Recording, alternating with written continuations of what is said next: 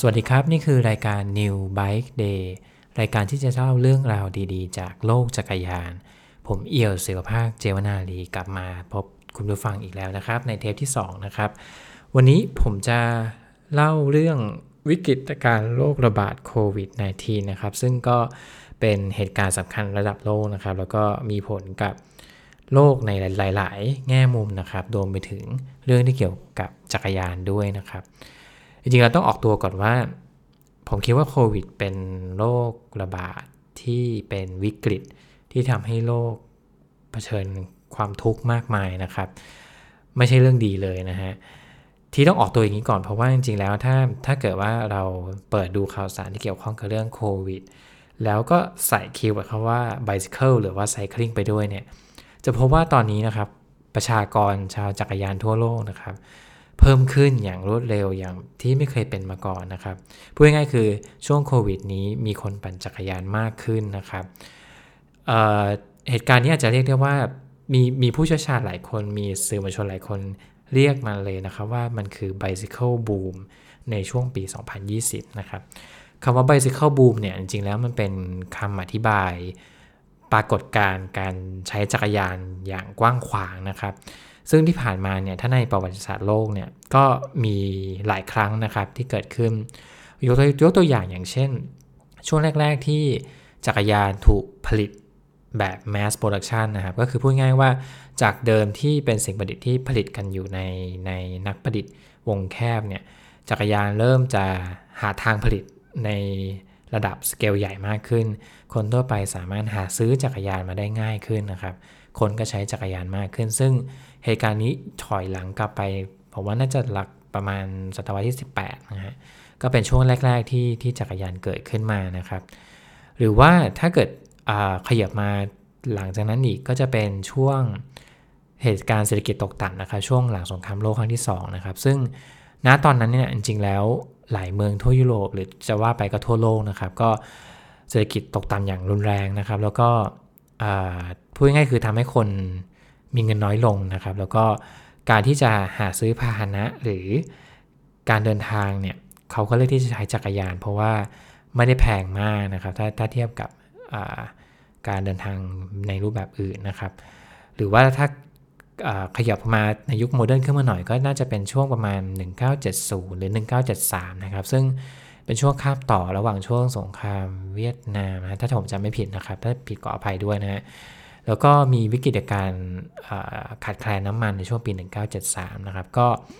ทำให้คนสนใจเรื่องสิ่งแวดล้อมมากขึ้น แล้วก็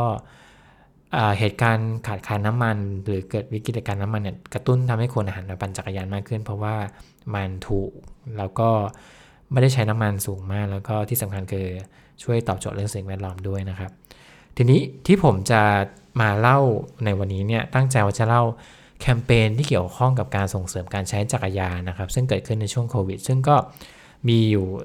หลายตัวเหมือนกันที่น่าสนใจนะครับ ทีนี้ถ้าเกิดว่าจะอธิบายเรื่องจักรยานกับโควิดเนี่ยผมอยากเท้าความนิดนึงว่าทำไมคนถึงหันมาใช้จักรยานมากขึ้นในช่วงนี้นะครับ ในช่วงที่เกิดจะเกิดโรคระบาดแบบนี้ ก็มี 2 สาเหตุหลักๆนะครับ สาเหตุแรกเกิดขึ้นเพราะความกลัวฮะกลัวกลัวการใช้ขนส่งสาธารณะนะครับ ถ้าเกิดว่าดูจากผลสำรวจทั่วโลกเนี่ยก็จะพบว่าอัตราการใช้ขนส่งสาธารณะลดลงอย่างเห็นได้ชัด เพราะว่าตัวโควิด -19 เนี่ยมันบังคับให้เกิดการ social distancing นะฮะก็คือเอเป็นโรคที่ติดต่อกันได้ง่ายถ้าเกิดว่าอยู่ใกล้กันจากการอยู่การไอหรือจามนะครับ ซึ่งก็เป็นเป็นการเผยแพร่โรคที่เราน่าจะคุ้นเคยกันดีอยู่แล้วนะครับ มีแคมเปญมากมายที่พูดถึงการ สวมหน้ากากการล้างมือแล้วก็การ social distance หรือการเว้นระยะห่างทางสังคมนะครับเพราะคนกลัวการใช้ขนส่งสาธารณะเช่นรถเมล์หรือรถไฟใต้ดินนะครับ เพราะว่ามันอาจจะแน่นมากเบียดมากครับ คนก็หันมาใช้วิธีการเดินทางที่อยู่ห่างๆครับ เหมือนไม่ต้องแออัดมาก แล้วก็ยังสามารถเดินทางจากจุด A ไปจุด B ได้ ซึ่งนั่นก็คือจักรยานนั่นเองนะครับสาเหตุที่2ที่คนหันมาปั่นจักรยานมากขึ้นเนี่ยเพราะอยากพักผ่อนฮะ อยากคลายเครียดจากการล็อกดาวน์นะครับ คือออต้องบอกว่าการล็อกดาวน์หรือว่าการ work at home work work from home เนี่ยจริงๆแล้วเกิดขึ้นทั่วโลกนะครับ แล้วก็ถ้าในเมืองไทยเนี่ยเรื่องโรคระบาดน่าจะเริ่มเริ่มซาลงแล้ว แต่ว่าหลาย ๆประเทศในยุโรปโดยเฉพาะในอเมริกานะครับ หรือในบราซิล ในหลาย ๆประเทศเนี่ยก็โควิดยังไม่จางไปนะครับ แล้วก็หลายคนก็ยังทำงานอยู่ที่บ้านอยู่ยังยัง หลายเมืองก็ยังล็อกดาวน์อยู่นะครับ ซึ่งพอมีการล็อกดาวน์มากขึ้น มีคนต้องอยู่บ้านมากขึ้นเนี่ยมันทำให้คนเครียดครับที่พอคนเครียดปุ๊บเนี่ยเขาก็ต้องหาทางที่จะใช้ชีวิตคลายเครียดแล้วก็อยู่กับมันให้ได้นะซึ่งจักรยานเนี่ยเป็นกิจกรรมหนึ่งที่สามารถช่วยตรงนี้ได้นะครับ ทั้งในแง่ของการเดินทางในระยะไม่ไกลมาก แล้วก็ช่วยเหมือนอย่างน้อยได้ออกจากบ้านบ้างนะครับ ก็ทำให้สุขภาพจิตดีขึ้นนะครับ ผมไม่อ่านบทความจากเว็บไซต์ a d v นะครับ ซึ่งเขียนโดยคุณนิโคลออทิสนะครับ ซึ่งบทความนี้ก็แนะนำแคมเปญที่เกี่ยวข้องกับจักรยานจากแบรนด์จักรยานอยู่ 3-4 แบรนด์ด้วยกันนะครับ แบรนด์แรกชื่อว่า Specialized นะฮะอันนี้น่าจะรู้จักกันดีนะครับ ก็เป็นแบรนด์จักรยานจากอเมริกานะครับ ขายดีระดับโลกนะครับ แคมเปญจาก Specialized เนี่ยเขาออกแคมเปญมาชื่อว่า Essential Ride for Essential Workers นะครับ เป็นแคมเปญที่ร่วมกับ องค์กรจักรยานหรือกลุ่มจักรยานที่อยู่อยู่ในเมืองต่างๆ ในเมืองใหญ่นะครับเขาเลือกมาทั้งหมด 5 เมืองก็คือนิวยอร์กวอชิงตันบัฟฟาโลบอสตันแล้วก็ซานฟรานซิสโกนะครับ วิธีการคือเขาเอาจักรยาน Specialized เนี่ยให้ยืมครับ หรือจะเรียกง่ายๆว่าให้ใช้ฟรีเลยก็ได้นะฮะให้กับคนที่เป็น essential worker ที่กำลังทำงานต่อสู้กับโรคระบาดในเมืองนี้นะครับ แน่นอนอ อาชีพที่ทุกคนนึกถึงแน่ๆก็คือหมอพยาบาลนะครับรวมไปถึงคนอื่นๆที่ที่มีส่วนช่วยในในในการต่อสู้ครั้งนี้นะครับ ก็จริงๆแล้วถ้าเกิดมองในแง่ภาพรวมเนี่ยก็คือ คนที่เป็นหมอหรือพยาบาลเนี่ยคุกคลีกับกับผู้ป่วยตลอดเวลานะครับ ซึ่งการที่เขาจะคือเขาก็มีมีชีวิตปกตินะครับ ต้องมีบ้านของเขาเอง การที่ต้องเดินทางจากบ้านมา โรงพยาบาลหรือมามาตรงจุดที่เกิดการระบาดเนี่ยถ้าเกิดว่าใครมีรถก็คงไม่ได้ลำบากอะไรมากนะฮะแต่ถ้าเกิดว่าไม่มีแล้วต้องใช้ขนส่งขนส่งสาธารณะเนี่ยก็นอกจากจะลำบากแล้วก็ลำบากทั้งตัวเองแล้วลำบากทั้งสังคมด้วยนะครับ ก็ทาง Specialized เนี่ยเขาก็เห็นว่าการใช้จักรยานน่าจะตอบโจทย์นี้ได้ ก็ให้จักรยานมาใช้ฟรีๆนะครับสำหรับคนกลุ่มนี้ ซึ่งในช่วงสัปดาห์แรกๆครับก็มีคนใช้บริการถึงประมาณ 500 คนนะครับ ว่าเป็นเป็นแคมเปญที่เหมือนพยายามจะแมทช์ความความต้องการ ระหว่างคนที่มีความต้องการจะใช้จริง ๆ แล้วก็กับตัวจักรยานที่เขามีนะครับ ซึ่งก็เป็นแคมเปญที่ประสบความสำเร็จนะครับ ก็ทำให้ทำให้การเดินทางของหมอหรือพยาบาลสะดวกขึ้นนะครับ แคมเปญต่อมามาจากแบรนด์จักรยานจากอังกฤษนะครับ เป็นแบรนด์จักรยานพับ ชื่อว่าบรอมตันนะครับบรอมตันออกแคมเปญมาตัวหนึ่งชื่อว่า Go the Social Distance นะครับ มันคือเป็นแคมเปญชวนคนปั่นจักรยานนั่นแหละฮะ แต่ว่าแมสเซจที่เขาพูดเนี่ยเขาบอกว่าเขาพูดดีนะเขาบอกว่า ถ้าเกิดว่าคุณปั่นจักรยานได้เนี่ยเราอยากชวนคุณปั่นครับ เพราะว่าอย่างน้อยเนี่ยคุณจะได้ไม่ต้องใช้ขนส่งสาธารณะ คือไม่ต้องไปกินพื้นที่ในรถเมล์หรือรถไฟนะครับ ที่ที่มีคนแน่นอยู่แล้วนะครับ ปล่อยพื้นที่นั้นให้คนที่ไม่สามารถใช้จักรยานได้เนี่ยใช้ขนส่งสาธารณะนี้เถอะนะครับ ซึ่งก็ ซึ่งไอคนที่ไม่สามารถปั่นจักรยานได้อาจจะมีหลายสาเหตุด้วยกัน หรือมีหลายเหตุผลด้วยกันนะครับ ซึ่งผมว่าผมว่าแมสเซจที่เขาพูดมาเนี่ยมันมันเต็มไปด้วยความเห็นอกเห็นใจนะครับ แล้วก็พลิกนิดนึงก็ก็เลยทำให้มันดูดูน่าสนใจขึ้นมานะครับ ซึ่งแคมเปญ Go the Social Distance เนี่ยก็พยายามจะมีมีแคมเปญออนไลน์นะครับ มีการแชร์รูปการใช้จักรยานทางออนไลน์ แล้วก็ เหมือนเล่น challenge กันนะครับ ส่งต่อไป ซึ่งหลักๆ แล้วเนี่ยแคมเปญเนี้ยต้องการพูดเรื่อง social distance ครับ แล้วก็พยายามที่จะชวนให้คนในในชุมชนหรือใน community เนี่ยออกมาปั่นจักรยานด้วยนะครับแคมเปญที่ 3 นะครับ มาจากแบรนด์จักรยานชื่อ Trek นะครับ แบรนด์นี้ก็หลายคนน่าจะรู้จักกันดีนะครับ เป็นเป็นแบรนด์จักรยานจากอเมริกันเหมือนกันนะครับ ออกแคมเปญชื่อว่า Go by Bike ครับ Go by Bike เนี่ยจริงๆแล้วเป็นแคมเปญที่ Trek ทำอยู่แล้วนะครับ แต่ว่า ปกติแล้วเทรคเนี่ยเขาจะ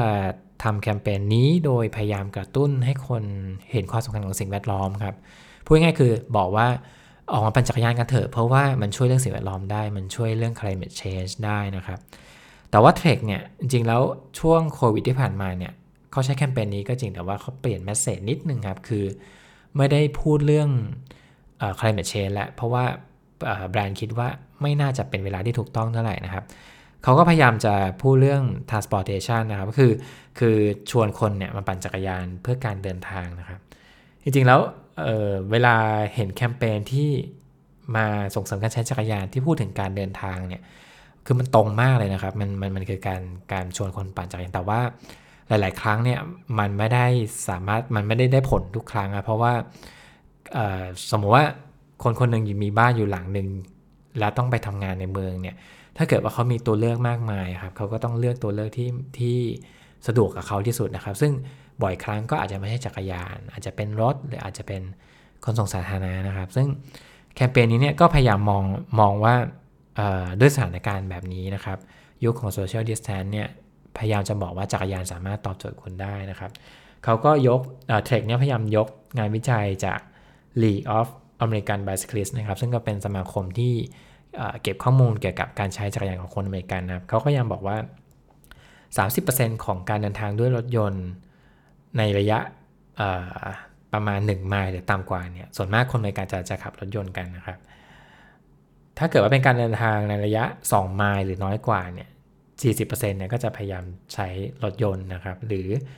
อต่อไปก็คือถ้าเดินทางประมาณ 3 ไมล์หรือน้อยลงเนี่ย 50%ของคนก็จะ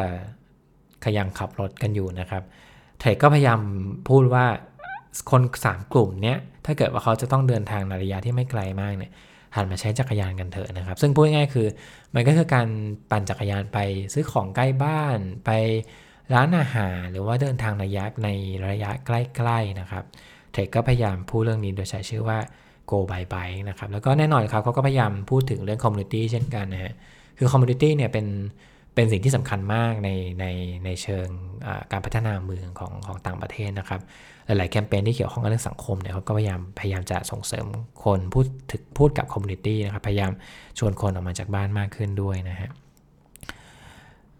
แคมเปญต่อไปนะครับมาจากใจแอนอันนี้ก็จะต่างจากแบรนด์จักรยานอื่นนิดนึงก็ตรงที่ว่าใจแอนเนี่ยไม่ได้พูดตรงๆกับกับเรื่องรณรงค์ social distance นะครับ แต่เขาออกแคมเปญสำหรับรีเทลก็คือคนที่เป็นร้านจักรยานท้องถิ่นนะครับจึงพูดง่ายๆคือเป็นเป็นคู่ค้าเขานั่นเอง แต่ว่าผมว่ามันดีตรงที่ว่าจริงแล้วร้านจักรยานในในเมืองหรือในท้องถิ่นเนี่ยมีส่วนช่วยมากนะครับ ที่ทำให้คนหันมาหามันมาปั่นจักรยานมากขึ้น ทั้งในแง่ของการให้คำแนะนำทั้งในแง่ของการซื้อขายหรือว่าบรรยากาศต่างๆนะครับใจแอนก็พยายามจะช่วยร้านจักรยานรายย่อยเหล่านี้นะครับ ด้วยการออก โปรแกรมช่วยเหลือทางการเงินนะครับสนับสนุนเงินสำหรับร้านที่เดือดร้อนนะครับมีการทำโปรโมชั่นซื้อขายจักรยานออนไลน์ แต่ว่าตอนที่คุณจะรับจักรยานเนี่ยเขาไม่มาส่งที่บ้านนะเขาให้คุณไปรับที่ร้านในร้านที่อยู่ใกล้บ้านคุณซึ่งผมว่าอันนี้เจ๋งดี เพราะว่าจริงๆแล้วการการซื้อจักรยานคันหนึ่งเนี่ยมันเป็นของที่ซื้อออนไลน์กันลำบากฮะเพราะว่าเวลาซื้อออนไลน์มาแล้วเขาส่งมาที่บ้านคุณเนี่ยคุณต้องประกอบมัน หรือบางทีประกอบเสร็จปุ๊บเนี่ยจักรยานหลาย ๆ คันเนี่ยจะต้องการคำแนะนำนิดนึงว่าเออมันปั่นแบบสมมติว่าเปลี่ยนเกียร์ยังไง หรือว่าดูแลรักษาเบื้องต้นยังไง หรือบางครั้งอาจจะต้องมีสิ่งของบางอย่างที่เราอยากจะซื้อเพิ่มนะครับ ซึ่งร้านจักรยานก็จะตอบโจทย์ตรงนี้ได้นะครับแล้วตัวใจแอนเนี่ยก็จะพยายามพูดพูดถึงเรื่องนี้นะครับ จริง ๆ แล้วถ้าเกิดว่าคุณผู้ฟังลองลองเซิร์ชคำว่า cycling COVID นะครับ ถ้าเกิดว่าลองเซิร์ชใน YouTube เนี่ยจะเห็นภาพชัดขึ้น คือตอนนี้ร้านจักรยานในหลาย ๆ เมืองในเมืองใหญ่เนี่ยหลังจากที่เขาล็อกดาวน์กันไปแล้วนะครับ ประมาณสัก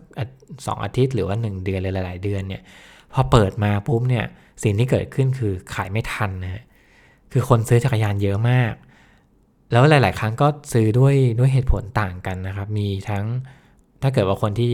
มีจักรยานอยู่แล้วนะครับเขาก็อาจจะเอาจักรยานมาล้างพอ จอดทิ้งไว้นานอาจจะไม่ได้ปั่นนานแล้วนะครับ หรือคนที่ไม่เคยปั่นจักรยานมาก่อน แต่ว่าพอต้อง work from home หรือบ้านอยู่บ้านนะครับ ก็เครียดอย่างที่ผมบอกไปก็คือ ซื้อจักรยานเพื่อคลายเครียดนะครับเอาซื้อจักรยานเพื่อมามามาปั่นแถวบ้าน หรือว่ามาปั่นกับคนในชุมชนหรือคนในครอบครัวนะครับ ร้านจักรยานหลายร้านในในในต่างประเทศต้องต่อคิวนะฮะคือ คนเยอะมากแล้วก็หลายครั้งต้องทำนัดก็คือต้องต้องมี appointment มาก่อน แต่จะโทรมาจากจากละจากบ้านก่อนแล้วถึงจะเข้าที่ร้านได้นะ อันนี้ไม่รู้ว่าร้านจักรยานหรือว่าร้านอาหารกันแน่นะฮะก็แล้วก็ขายดีทุกรุ่นนะครับ ส่วนมากก็มีมีมีคนทุกวัยนะที่ที่ที่มาที่ร้านนะครับจริงๆแล้วเหตุการณ์นี้เนี่ยไม่ได้เกิดขึ้นแค่ต่างประเทศเท่านั้นนะฮะเกิดขึ้นในเมืองไทยเหมือนกัน ผมสักประมาณอาทิตย์ที่แล้วครับผมเพิ่งได้คุยกับ คุณเอสร้างสารรค์นะครับจากร้านจักรยานโปรไบเนี่ยก็คุยกันสั้นๆนะคุณเอก็บอกว่าตอนนี้จักรยานในร้านในจักรยานเทรคนะครับโปรไบก็จะเป็นเป็นผู้นำเข้าจักรยานแบรนด์เทรคก็ในระดับเบื้องต้นนะครับ เสือหมอบเสือภูเขาขายหมดเกลี้ยงฮะคือขายดีมากแล้วก็ในระดับบนๆขึ้นมาก็ขายได้เรื่อยๆเรื่อยๆเลยครับ และส่วนมากเนี่ยการซื้อขายสินค้าเนี่ยในช่วงที่ เมืองกรุงเทพล็อกดาวน์เนี่ยก็เป็นการซื้อขายในทางออนไลน์นะครับ ซื้อผ่าน inbox ในใน Facebook Page ของของทางร้านเองนะครับ ซึ่งก็ผมว่าคล้ายๆกันกับหลาย ๆ วงการคือการซื้อขายออนไลน์ก็ดีขึ้นมากนะครับรวมไปถึงรวมไปถึงวงการจักรยานด้วยนะครับ ถ้าเกิดว่า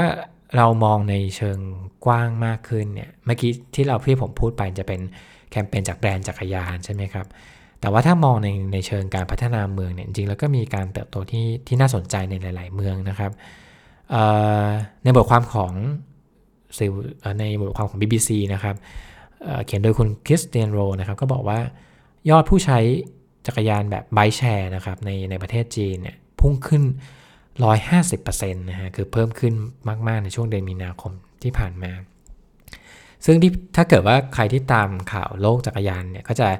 เคยได้ยินข่าวระบบไบแชร์หรือว่าจักรยานเช่านะครับ ซึ่งซึ่งบูมมากในประเทศจีนเนี่ยเกิดดรอปลงมาอย่างรวดเร็วในช่วงปีที่ผ่านมานะครับ ก็พูดง่ายๆคือระบบ bike share เนี่ยเจ๊งกันไปหลายรายแล้วนะครับ แล้วอยู่ดีๆในช่วงเนี้ยก็มีคนใช้พุ่งขึ้นมาสูงมากนะครับ ในเมืองอย่างโบโกตานะครับ ซึ่งก็เป็นเมืองจักรยานอยู่แล้วเนี่ยก็เกิดเลนจักรยานขึ้นมาอีก แต่ว่าเป็นเลนจักรยานแบบ pop-up นะครับ ก็คือไม่ไม่ได้ ก่อสร้างแบบถาวรนะครับก็ขึ้นมาอย่างอย่างรวดเร็วนะครับ มีอันนึงที่ผมชอบครับเป็นเป็นเลนจักรยานเหมือนกันนะครับ เป็นเลนจักรยานในเขตครอยซ์แบร์กในเมืองเบอร์ลินนะครับเขาไม่ได้สร้างเลนจักรยานใหม่ฮะก็ใช้วิธีขยายมันออกไปนะครับ แต่ว่าวิธีการขยายคือเขาเขาเลือกเลนจักรยานเลนหนึ่งใช่ไหมครับ แล้วก็เขาเอาเทปอะครับเหมือนเป็นเทปที่สามารถแปะบนบนถนนคอนกรีตได้เนี่ย เหมือนตีกรอบเลนจักรยานกว้างขึ้นมาอีกครับ คือกินพื้นที่ถนนมาหน่อยหนึ่งแล้วก็ตีตลอดแนวเลย เพราะเขาบอกว่าอยากทำ social distance กับเลนจักรยานครับ คือคือมองว่าถ้าเกิดว่า social distance เนี่ยทำให้การปั่นจักรยานเนี่ยปลอดภัยมากขึ้นเนี่ยเวลาปั่นก็ควรจะอยู่ห่างกันด้วยนะฮะ ต้องมี social distance อาจจะประมาณสักเมตรห้าอะไรเงี้ยครับ ก็น่ารักดีนะครับ ก็เป็นเป็นเป็นสิ่งที่เกิดขึ้นในเมืองนะครับ เมืองอย่างบรัสเซลประเทศเบลเยียมก็พยายามจะลดความเร็วของรถยนต์ในเมืองนะครับ ซึ่งอันนี้ดีเพราะว่าหลาย ๆ ครั้งในเวลาที่เราจะออกปั่นจักรยานในเมืองเนี่ยสิ่งที่เรากลัวที่สุดคือรถยนต์ เรากลัวรถชน เพราะว่ารถมันเร็วฮะซึ่งการที่เมืองพยายามที่จะจำกัดความเร็วหรือลดความเร็วของรถเนี่ยมันก็ทำให้คนเนี่ยอยากออกมาปั่นจักรยานมากขึ้น กลัวน้อยลงนะครับปารีสนะครับที่ฝรั่งเศสก็พยายามจะ subsidize ค่าจักรยานแบบ e-bike หรือจักรยานไฟฟ้าเนี่ยคือให้มันถูกลงนะครับ จักรยาน e-bike เนี่ยจริงๆแล้วเหมาะมากกับการปั่นจักรยานในเมืองนะครับ เพราะว่ามันเหนื่อยน้อยกว่านะครับ มันออกแรงไม่มากไม่มากเท่าจักรยานปกติ ราคาเนี่ยจริงๆแล้วถ้าเกิดว่าเทียบกับมอเตอร์ไซค์เนี่ยก็ก็อาจจะน้อยกว่าห่างกันนิดเดียวครับ แต่ว่าดีตรงที่ว่าประหยัดน้ำมันแล้วก็ดีต่อสิ่งแวดล้อมนะครับ หรือในประเทศอินเดียก็มีคนใช้เยอะขึ้นมากนะครับ ยอดขายจักรยานในร้านจักรยานในอินเดียก็ดีขึ้นมากๆนะครับ อินเดียก็เป็นประเทศหนึ่งที่ได้รับผลกระทบจากโรคระบาดเช่นเดียวกันนะครับหรือว่าในในสหประชาชาตินะครับในเว็บไซต์ก็เพิ่งมีบทความจากหน่วยหนึ่งหน่วยงานหนึ่งในสหประชาชาตินะครับ ชื่อว่า United Nation Economic Commission for Europe นะครับ ก็พยายามที่จะบอกว่า ตอนนี้มันเป็นช่วงเวลาที่ดีที่เราจะพยายามพัฒนาระบบขนส่งมวลชนที่เป็นมิตรกับสิ่งแวดล้อมมากขึ้น ที่เอาเรื่องจักรยานเข้าไปเป็นส่วนหนึ่งของเมืองมากขึ้นนะครับหรือพูดง่ายๆมันอาจจะเป็น new normal ของระบบขนส่งมวลชนในในเมืองนะครับ ก็ทำให้มันกรีนมากขึ้นนะครับ ทีนี้แล้วอย่างที่ผมบอกไปครับว่า ผมคิดว่าโควิดเนี่ยเป็นเป็นเรื่องไม่ดีของโลกนี้นะครับ เป็นฆ่าชีวิตคนมากมาย แล้วก็ผลกระทบที่ที่เกิดขึ้นมันก็มีหลากหลายมากนะครับ สิ่งที่เกิดขึ้นกับโลกจักรยานเนี่ยหลาย ๆ คนฟังแล้วอาจจะคิดว่า เออมันมันมันดูเหมือนจะเป็นข้อดีที่ทำให้ให้คนใช้จักรยานมากขึ้น แต่ว่าจริง ๆ แล้วครับ ผมคิดว่าหลาย ๆ เหตุการณ์มันมีผลกระทบในตัวของมันเองนะครับ อย่างหลาย ๆ ครั้งเนี่ยถ้ามองในประวัติศาสตร์เรื่อง bicycle boom เนี่ยมันก็เกิดจากวิกฤตเช่นเดียวกันนะครับ ผมคิดว่า ถ้าเรามองกันดีๆเนี่ย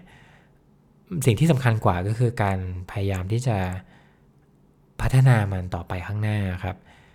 เราคงไม่สามารถที่จะย้อนเวลากลับไปในช่วงเวลาที่โควิดมันยังไม่เกิดขึ้นนะครับ หรือเราคงไม่สามารถทำให้เมืองกลายเป็นเหมือนเดิมได้ในในในทุกมิตินะครับ ถ้าเกิดว่าเราต้องอยู่กับโรคระบาดต่อไป ถ้าเกิดว่าเราต้องอยู่ในเมืองต่อไปเนี่ย เราก็คงจะต้องหาทางที่จะ อยู่กับมันต่อไปในอนาคตนะครับ เช่นเดียวกับการใช้จักรยานเช่นเดียวกันนะฮะแม้ว่าโควิดจะทำให้คนใช้จักรยานเพิ่มมากขึ้นนะครับ คนในโลกจักรยานหรือคนที่สนใจจักรยานอาจจะรู้สึกว่ามันเป็นเรื่องที่น่ายินดี แต่ว่าจริงๆแล้ว มันมีทางอีกยาวไกลครับในในการเดินทางครั้งนี้นะครับ แล้วก็เป็นเรื่องที่ต้องติดตามกันต่อไปนะครับ ว่าตัวโลกของจักรยานเนี่ยจะเปลี่ยนไปอย่างไรบ้างในช่วงหลังโควิดนะครับผม ก็ขอบคุณคุณผู้ฟังทุกคนนะครับที่มาฟังรายการพอดแคสต์ New by Day นะครับอันนี้ก็เป็นเป็นตัวเนื้อหาของแคมเปญนี้นะครับไว้พบกันใหม่ในเทปต่อไปครับผม สวัสดีครับ